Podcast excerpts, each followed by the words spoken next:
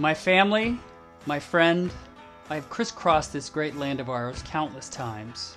I hold a map of it here and in my heart, next to the joyful memories of my carefree days I spent as a young boy here in your beautiful town of Twin Peaks. From Alexandria, Virginia to Stockton, California, I think about Lewis and his friend Clark, the first Caucasians to see this part of the world. Their footsteps have been the highways and the byways of my days on the road. My shadow is always with me, sometimes ahead, sometimes behind, sometimes to the left, or sometimes to the right, except on cloudy days or at night. My Dharma is the road. Your Dharma? Hello and welcome. I'm Douglas Bowles, and this is 42 Minutes, a podcast about meaning from SyncBook Radio and distributed by thesyncbook.com.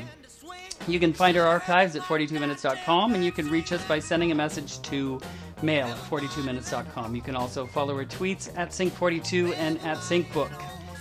It's July 6th. Happy birthday, Ashley. And today we are going to explore appetite and satisfaction, a perfect circle, in both the gifted and the damned. I mean it like it sounds, like it is. That is, crack the code, solve the crime. And we'll do so today with Rossiter of Twin Perfect. Rossiter is the YouTuber behind the sensational video Twin Peaks Actually Explained No Really, which has been viewed 1 million times. Since the arrival of his video this past October, he has also posted two more Twin Peaks explainer videos, of which we'll also likely discuss. Rossiter's mission at Twin Perfect is to rid the galaxy of low standards of entertainment through analysis of video games and film. He can be found on YouTube, Facebook, and Twitter, to which we'll link, as well as twin-perfect.com. It's exciting to be sharing 42 minutes with this new Twin Peaks voice. How are you doing today, Rossiter? I'm doing fantastic, and don't go to that website. It's an old website. It's uh, defunct. okay. Okay, so uh, before we talk about you, I think we need to talk about me, and maybe I guess I'm acting like Audrey Horne here, but anyway, my own feelings toward David Lynch, uh, David Lynch's art for the past few years have been really conflicted. In my 20s, I thought of him as a visual artist and understood everything he put on the screen as intentional and freighted with meaning. But later in my 40s, I wondered if he was if he wasn't just um, like individually troubled and consumed by dark thoughts uh, with a problematic relationship to women. Um, I thoroughly enjoyed the return and then feeling like the whole series was a gift for me. I had zero expectations, and it, it felt like the most amazing weekly dream that we got to have.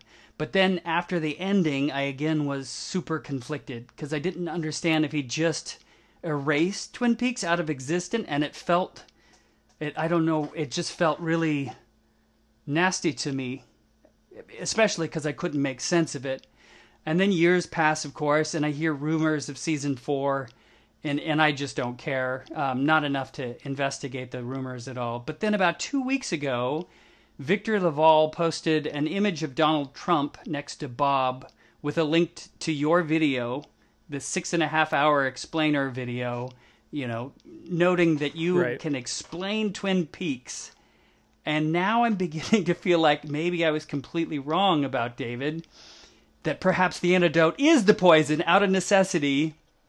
So, um, although it seems like during a global pandemic and, you know, amidst systemic racism, uh, protests, and police violence, um, that it seems really self indulgent and escapist to talk about Twin Peaks, but could you maybe explain how it's not? um, well, no. that's a little. That's a little above my uh, level of analysis. I think. Okay, but so would you say? All right, so um, But the, what you you said some stuff there that there you, there you said a lot there. I really did. I'm sorry. No, that's okay. Uh, I've heard a lot of um, people. Uh, okay, so in my research for the video, I did a lot of. I, I think I dug up every possible interview I've, that that David Lynch has ever done, and I've heard people asking him questions about for example, the uh, problematic relationship with women that you mentioned. And he has always, always rejected any kind of ideology around that stuff. And he's always said that he is serving the idea, and the idea is chief. And I never wanted to go along with the idea that he that he hated women or anything like that because it just it doesn't seem like you know if you if you watch any any personal interviews with him he doesn't seem like that kind of a person. So there must be something else going on. And so i thought i i dug down to the core of of that particular analysis with my video You certainly did. And so the first time I watched it, I thought this is this is self-evident. It's simple. How come we didn't see this, right? But then I sat with it for a little while and now I'm starting to like could it be that simple? Um cuz basically you arrive at what amounts to like a unified theory where like in my 20s I wanted to believe that everything that he put on screen had meaning and like I said later, I wasn't so sure. Like uh, in terms of a, a spectrum, like people think that every shot of Stanley Kubrick is completely intentional, and therefore it will explain something. But someone like Tarantino, you think maybe he put that up there just because it looked cool. And so, like my own relationship to David Lynch, it seemed like he shifted from more of the Kubrick to more of the the Tarantino in this s- spectrum that I set up. Um, right but Um, well, okay, so there's a there's a tendency to mythologize with David Lynch. I think um, a lot of I a lot of the backlash I got from my video was from people, as I address in the second follow up video. You know, um, addressing direct criticisms to the video. The number one criticism is always this is too simple, and David Lynch isn't that simple, and he's dealing with these concepts that are unknowable and he's tapping into some frequency that the average person can't get to et cetera et cetera. And i i don't i don't agree. I think that he is a person he, just like every other person. And if you read his interviews and if you read his words on it what he says that he's doing is he is trying to articulate some universal truth and it can't be a universal truth if we can't all understand it. And so this idea that we're not supposed to understand or that it's just weird to be weird or all this stuff is is counter to what even his intentions are even though he says that his intentions are that we should all have our inter- individual interpretations it's still that we should have an interpretation and it should be close enough to what it what it was that he was trying to get at. I think that he is a picture thinker rather than a word thinker. I recently very fairly recently learned that there that there's two types of thinking and you know some people are primarily picture thinkers and some people are primarily word thinkers. Uh not that one is better than the other, it's just that you know, it's a left brain right brain type of thing and he is all picture and then so he'll explore an idea through his visual imagery his visual imagery excuse me. And then and then he talks about how putting those things into words reduces them to then just the words. And he i think he sees the words as smaller than the i than the the pictures. And so this creates kind of a mystique around those words. It's like those are the words that are not to be uttered you know and and, and I, what i did was i uttered them or at least I think so. And there's people who will disagree, but I don't. I, as you said, I think it's pretty self-evident once you point it out. It's like you can't not see it this way. Um, and so, yeah, it's it's this this mythologizing of him that I think leads people down the wrong path. The clues are there. So like, there's the the Cooper line, crack the code, solve the case mm-hmm. you know it just that's the kind of stuff that my brain lit onto but then in the 90s i don't know where i read it or how it was but uh, i think oh lost highway is one of the I didn't see too many of lynch films in the theater but i think i definitely saw that one in the theater and I, so i read a lot about it but i i found out later and you never mentioned this and maybe i I made this up, but he was exploring O.J. Simpson in that film. Have you ever heard that? Correct. Yes.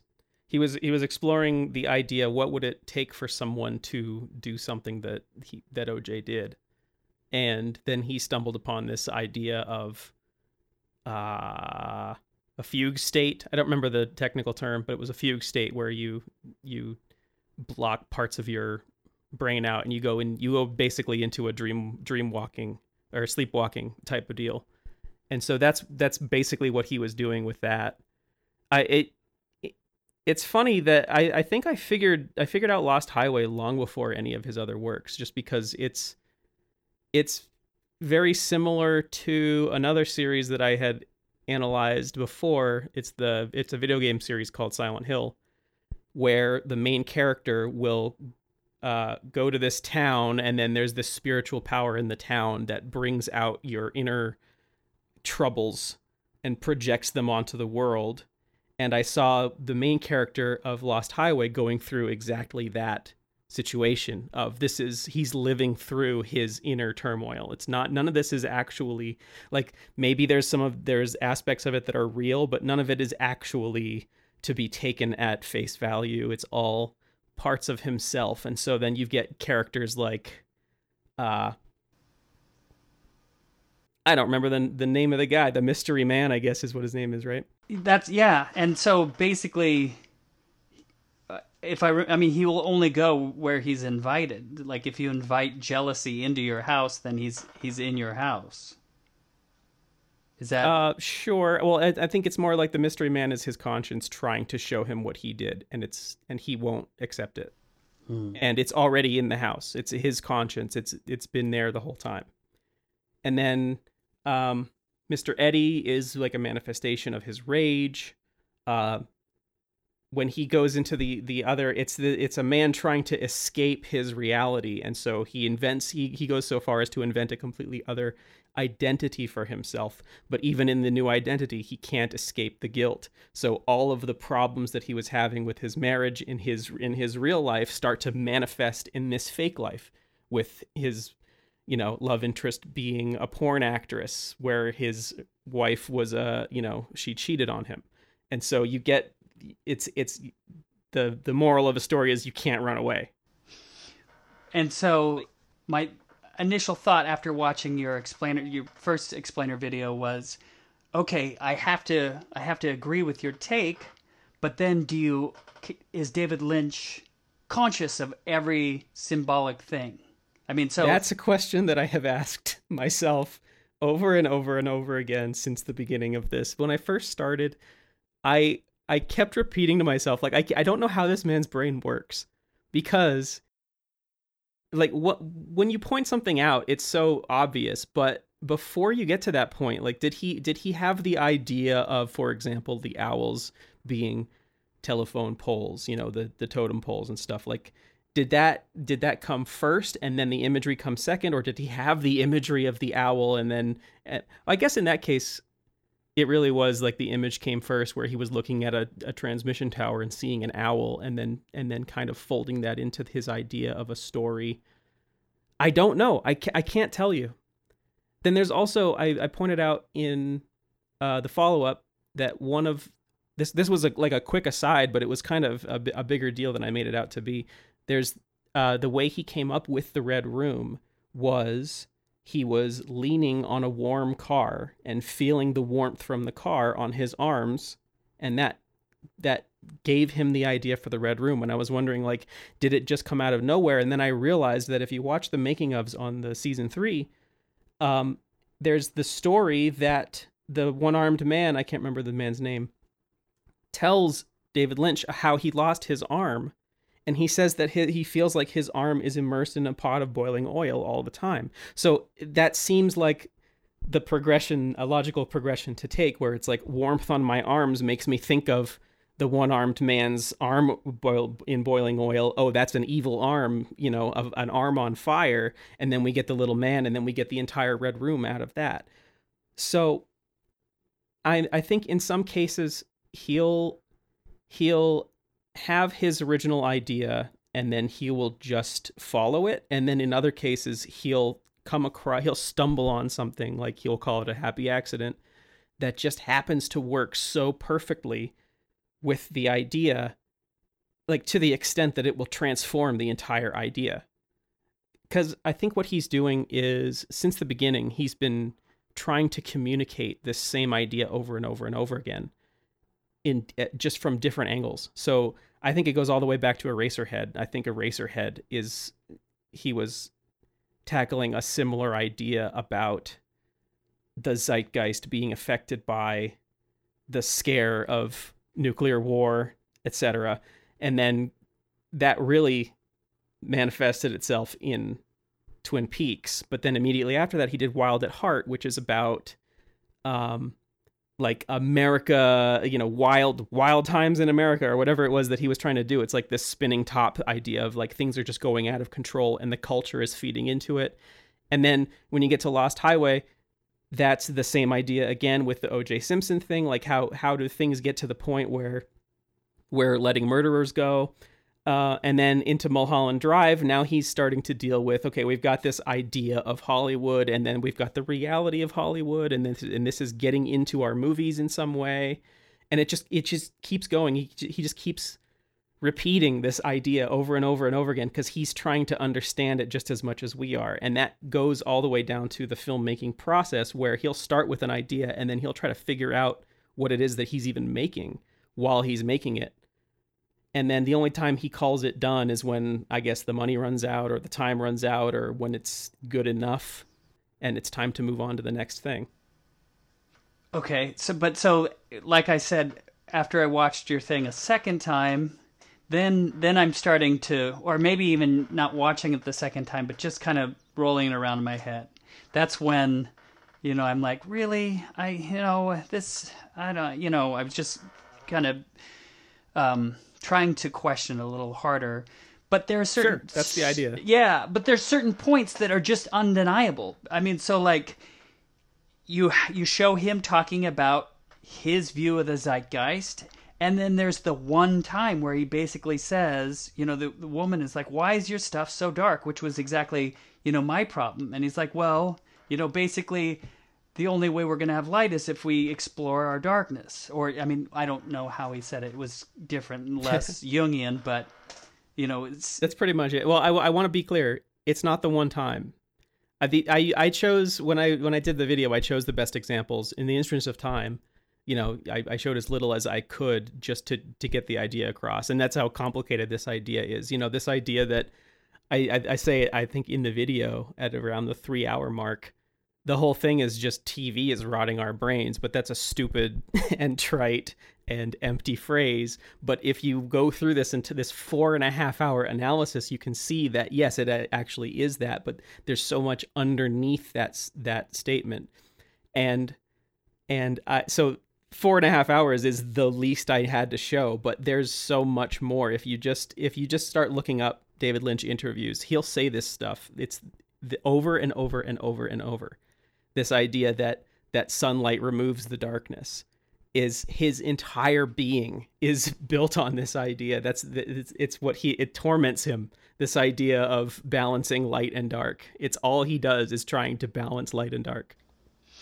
Well and that's why i think like i, I mentioned victor LaValle posted donald trump and, and bob side by side because he took that david lynch's you know desire and showed that with uh, with the failure of Twin Peaks, this is the world that we arrive at. If if you can't go into the darkness, you know, this uh, superficial consumable violence begets the world that we're in, which you illustrated in the return. Like I just, it seems so obvious with uh, Sarah Palmer's TV. Right. Well, so there are there are eh, I mean it's it's 50% Mark Frost as well. I mean there's there's I I took a excuse me, very Lynch centric view of of the show because I'm a Lynch fan. I'm not really. I mean, I like Mark Frost. I'm I'm not going to call myself a Mark Frost fan. Did I, you I, I'm read a fan the books? of the work that he did. Did you read those? Yes, I did. Okay. I read the books be- in preparation for my video because I Okay, I did have a suspicion that Mark Frost didn't fully understand what it was that David Lynch was doing at the beginning. Um, well, I'm, I was was thinking about it. You almost need to bring Mark Frost in because he is TV. Like if you're going to, right. So, go ahead. if it's a meta commentary on TV, you need you need TV to speak the language Right. of TV. Right. I, I don't. I, I don't want to take any credit away from Mark Frost. No, I don't either. I think he's a great writer. Right. My personal thought was always that that Dave from David Lynch's point of view, he doesn't write any of he doesn't really write any of his movies anyway. He always works with a writer. And in this case, he was making a TV show and so he got the TV writer. He the Hill Street Blues guy. Let's get that guy. You know. Uh, that's not to say that Mark Frost didn't add a lot to on his own. I just had this feeling that David Lynch was working with Frost in a way that Frost would have an idea of what what it was that he was trying to do, which is perfectly valid, and then David would accept or reject it based on whether or not it fed into his ideas. I if that's uncharitable, then I apologize. I just it's just the, the feeling that I get. And then so when you get to the return, there's a lot of the the political stuff that you were talking about in there that is full on Mark Frost. Uh, David Lynch does not like he doesn't go into politics because he's trying to get to. He says this in interviews. He's he the politics of the day. You know they have some effect, but the effect is bigger than just the politics of the day because it's it's in, we're in an ongoing process, and you know with society and our lives and and human advancement and all these things. Right. Yeah. I mean, so I just th- that's what I was trying to get at with the beginning is that um as an artist you, uh, you know based on what your reading of this David Lynch has well it's not even your reading David Lynch has an intention to bring love into the world and this is the vehicle that he's trying to do it with. But the audience is actually thwarting him and we're not getting so that that's what's interesting too because then part of the part of the twin peaks community is culpable. Like i know a lot of people had expectations from season 3 that were really unsatisfied at the beginning especially with all these hours of dougie. Right. And so it's it's really I I how what kind of reception I know that you got a, a good reception but what kind of reception from the Twin Peaks community Um, the the Twin Peaks hardcore, the real hardcore Twin Peaks community has has rejected my videos com- pretty much outright. Um, toward the beginning, there were a lot of people who were. Uh, I do go over some ideas that have been bounced around in the community for a while. Um, I haven't been in the community for a while. I, I'm I'm very much outside of it, but in my research, I, I was digging into as many ideas as I could possibly get to try to. I was trying to defeat my hypothesis, and and a lot of those people had some similar ideas. They just didn't know how close they were getting to what I think is the answer. They were just rubbing right up against it, and then they don't know what it. They didn't really understand what it meant, and so that stuff has been argued for years and years.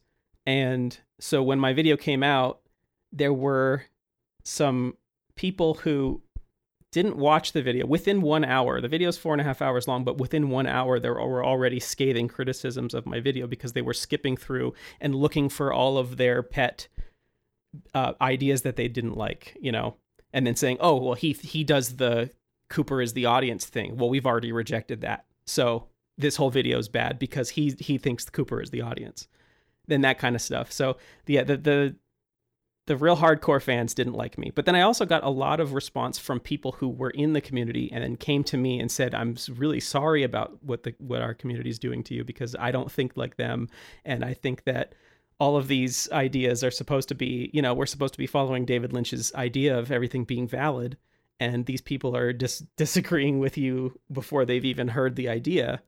And so um but i'm not i'm not i'm used to that kind of thing uh it's it's a common response to the videos on my channel because i don't tend to follow the crowd i tend to I, I don't really I really don't like making videos that aren't saying something that's so wildly different from what everyone else is saying. So I did a Prometheus uh, uh, I did a I did a video defending Prometheus because Prometheus was rejected outright without considering the deep ideas that I thought were in there. I did a video defending Man of Steel and Batman v Superman, which were universally panned. You know, I I I'm, I don't care what you think of the movie aesthetically or and you know in terms of entertainment, but there are some ideas in there that are worth considering. And so, I mean, these are the kinds of things that I do anyway. So I wasn't I wasn't expecting actually the the overwhelmingly positive response to the this video be, because of the kinds of people that I saw in the Twin Peaks community. Hmm. Unfortunately. well, I I want I know there's a lot there. well, so I want to I mean I want to thank you. So I'm not I don't feel like I'm part of the community necessarily either. I've definitely talked to a lot of them and I I really appreciate all of their work. Um, but the thing that you did for me is restore, uh, restore Twin Peaks for me. Because like like I said, after season three, at the end, I had such a sour taste in my mouth. Just be, but at least with the explainer, it it gave the whole thing meaning because it put everything into context of you know what I loved about the first season. Right and so um, it made sense at that point. Like it wasn't just a, a crazy ass ride, which is kind of. Well, I, I can tell you that that your experience with it, I I had the opposite experience because I didn't feel that I, I felt that there were some there was something that I didn't understand about the original that other people were getting, and I and I wasn't see I wasn't seeing the complete picture. And it was season three that actually helped me to understand season one and two. And after season three happened, everybody was trying to figure out season three. And I'm thinking, well, what this explains season one and two. Let's go back. Because if you if you go back, then you can understand season three in the context of season one and two. Um, you know, it was it was this frustration that everybody was feeling about Dougie. And so I'll tell I'll tell you the the moment that I that I knew that I had the answer, or what at least what I think is the answer. I always want to qualify it, but the moment I felt that I had the answer was after 16 episodes of nothing happening and nothing means anything and nothing's going anywhere and what the heck is going on with Dougie and we don't care about any of this and to the to the point where it's getting comedic how irrelevant any of this is everything gets wrapped up in one episode and I go, wait a minute, that's not correct. That's not what David. That's not David Lynch. David Lynch does not wrap everything up in a neat little bow in one episode. That's wrong. And then the last episode, after this wrap up, takes us back into confusion again and then with the TV shutting off at the end it's it's like yes I know exactly what it is that he was doing it's a criticism of everybody who's watching it right now but not a malicious one. That's another reading that that people like to to go off on, where it's like uh, even even people who were working on the show think you know he was being malicious with with Twin Peaks and and I I just I don't think so. I think it was just a a accurate mirror of the reality that was this cultural phenomenon. So that's really what helped me to to to lock it down. And then when I went back and I and I realized because because it's that TV shutting off at the end is like the literal the t the show is over so let's turn the TV off. And then I'm thinking well what if he did he did that with other things? And then going back and analyzing that convenience store scene that David Bowie was talking about and, well that's and that's realizing, the one that yeah that's where it just seems like that those are some of the weirdest scenes that there are and by right. unpacking them it's like oh you know, here are the answers and they're dumb. You know, like you say. yeah, well, I mean that's that's a comedic way to put it. I don't I don't actually think that there's no, they're they're not they're really dumb, good, but, but, it's, just, just like it seems at like face so value obvious. they seem right. so stupid. right, like it's David Lynch. Here's a weird guy who's standing up and down and bouncing up on a chair with a with a stick. It's like it doesn't mean anything. It's just art. It's like no, it does. It it could mean this. It's like Right. Well, I was also uniquely situated, I think, because I I study a lot of you know, just as my job, I study I study stories all the time. But then what also is my your job? That's what I'm curious about. How how do you have this laser vision that you can? So you got Sam Stanley looking at the whole room, trying to figure out how much it costs, and and you know uh, you're looking at exactly the thing that you're supposed to be looking at. Uh, well, well, so I, I I like to think that that what I'm doing here is my job. I, I won't I won't go into it my my my my real life job, but um, at my job as at, at, on my YouTube channel is, you know, trying to. I'm completely. I'm, I lost my train of thought. Um, oh yeah, so so in in in analyzing media like this, uh, it helps to know like as much as you possibly can about how how they're physically made because it tend they the creators of of media tend to like to talk about the media that they're making in their work. And so my father happened to be had to happen to work for a cable company for 20 30 years something like that. And so i just happened to know all of this knowledge about ntsc broadcast television that was being reflected in that convenience store scene. Um you got me on you got me on how how i'm able to laser focus on stuff. I don't know. I, uh, i've been i've been thinking about that myself recently i think it's a general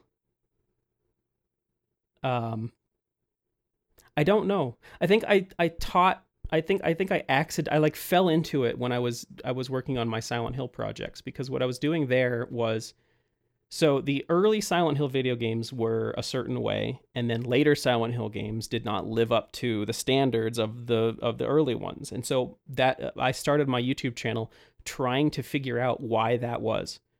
And really diving into a creator centric um exploration. Like you know here are the who, who are the people responsible? Because it's a, nobody ever wants to put a name to to a mistake or to a success.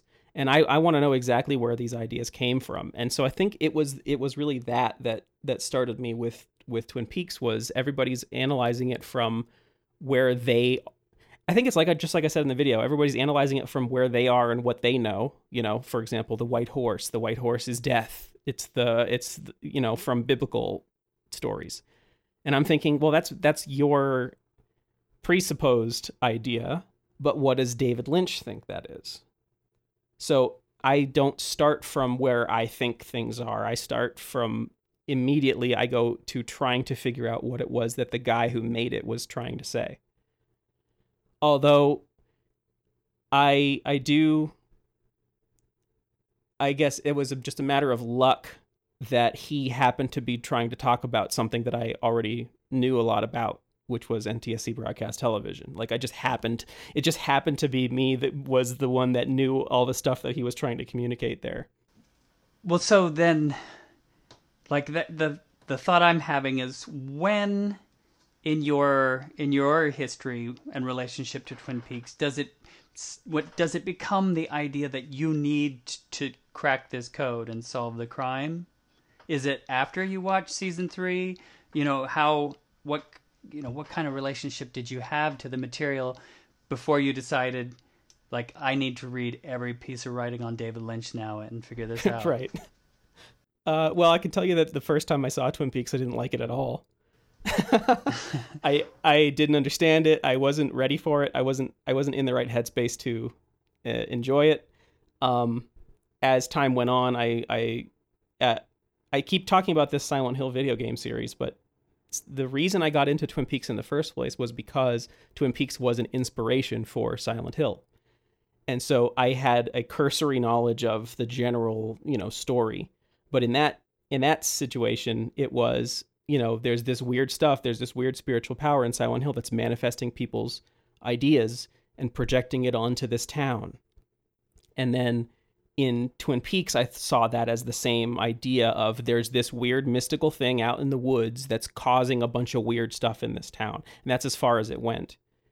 And then it was I mean, the, 10 years later of, of analyzing media, we get to season three and I see the end of season three and it's like, I know exactly what that is. And it's, and it's because of, like I said, all that crazy knowledge that I had. So I, th- I think it was the, it was the season three finale where I said, I, I know what this is.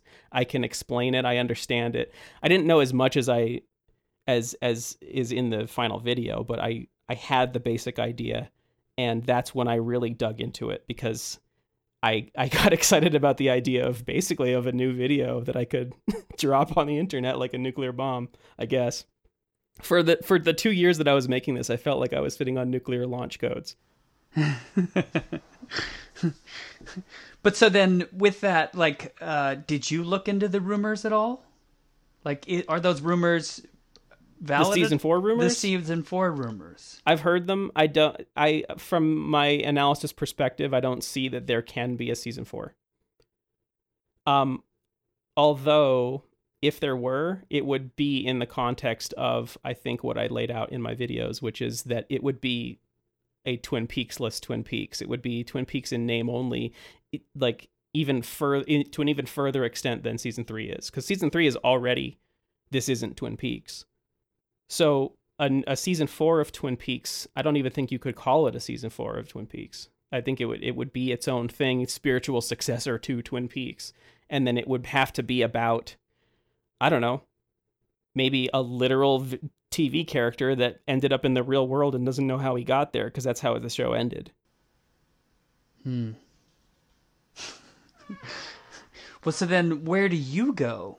Like that's I feel like did, did you know about this this treasure hunt that's been going on in the West. I don't know very much about it, but like some millionaire hid, hid some treasure in the woods and people have been hunting for it for decades, and someone just recently found it. What? What? Wait, what? Huh? Uh, there is a literal there was a literal treasure hunt in the west i think this m- millionaire hid millions of dollars somewhere in the mountains in colorado and someone just found it and everyone is like you know the the hunt is over. I feel like it's it's interesting that your video and this happen at a similar time mentally for me. Um, I didn't I didn't know that that was a thing, but that's pretty cool. Um, because I don't. Where do you go from? Like, I feel like I'm I'm off to the next thing. that's that's where I'm going. What's, I've, what, I've uh, well, I, I feel like recently... this would this consumed you for two years, and how exciting that chase must have been. But is there anything else as interesting as as this? Have you ever heard of Neon Genesis Evangelion? No. okay. It is um, possibly the most famous anime ever created. And it is notorious for like I hear I hear super popular, nobody understands it has a confusing ending and I'm all over it. And so that's what that that's what that series is. It's this super popular TV show that nobody's understood since 1991, I think, or 95, 93, some, somewhere early 90s, that nobody's been able to figure out for years and years. And now the creator just happens to, it's just like Twin Peaks. He just happens to to be revisiting it now. And the last uh, remake movie was supposed to come out this month, and so that was my next project until that got uh, waylaid by COVID. And so now I'm I'm on to a another exciting uh, discovery I've made about. I don't know if you've heard the video game series Dark Souls. No. Right. That's fine. But I'm just I'm just jumping from huge revelation to huge revelation. The Dark Souls is is to video games what Twin Peaks was to TV. and it's this big um you know, it's this gigantic story that's told in little snippets and you have to try to piece together what's going on f- just from descriptions of individual little pieces of equipment that you pick up in the game. It's like it's a it's a the whole game is one big puzzle. And i made a discovery about that recently that is very much in the vein of the discovery i made about twin peaks and so that's where i'm headed now. Do you think you're done with twin peaks then? Uh so I, I I would say yes. I, I don't I don't see any more that I could say. I mean, if you have if you have uh, any questions about things that I didn't answer, I could probably come up with something for you right now.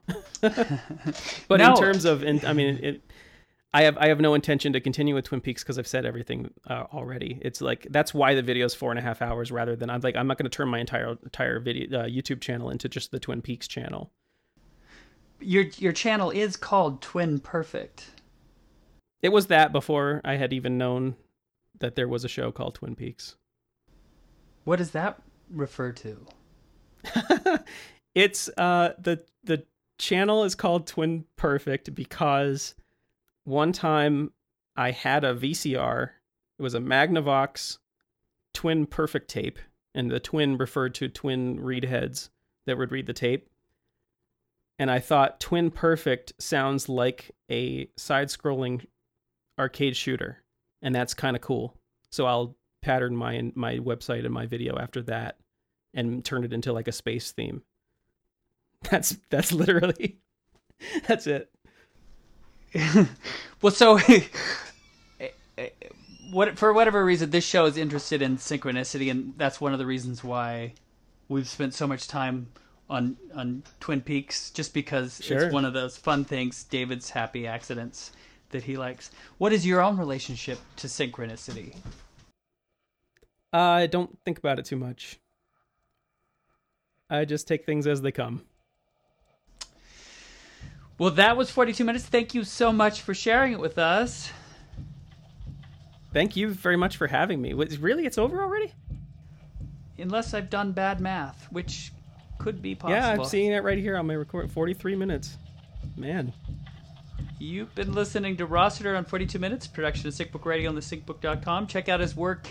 Well, don't check out his work at his website, twin-perfect.com. Where would you point him? I would point them to youtube.com slash twinperfect. Okay. You, the YouTube channel is everything. For more information about the Sync Book, our guests, to check out past shows, or subscribe to the podcast via iTunes, please be sure and visit our website at thesyncbook.com. If you like this podcast, check out others. As currently all the Sync Book Radio archives are free, we also feature a great search engine to help you find what you need. Just type in Twin Peaks and a whole dream will open up. All this and more can be found at thesyncbook.com. Thanks so much. And yes, well, Wally, it's great to see you again, and may the road rise up to meet your wheels.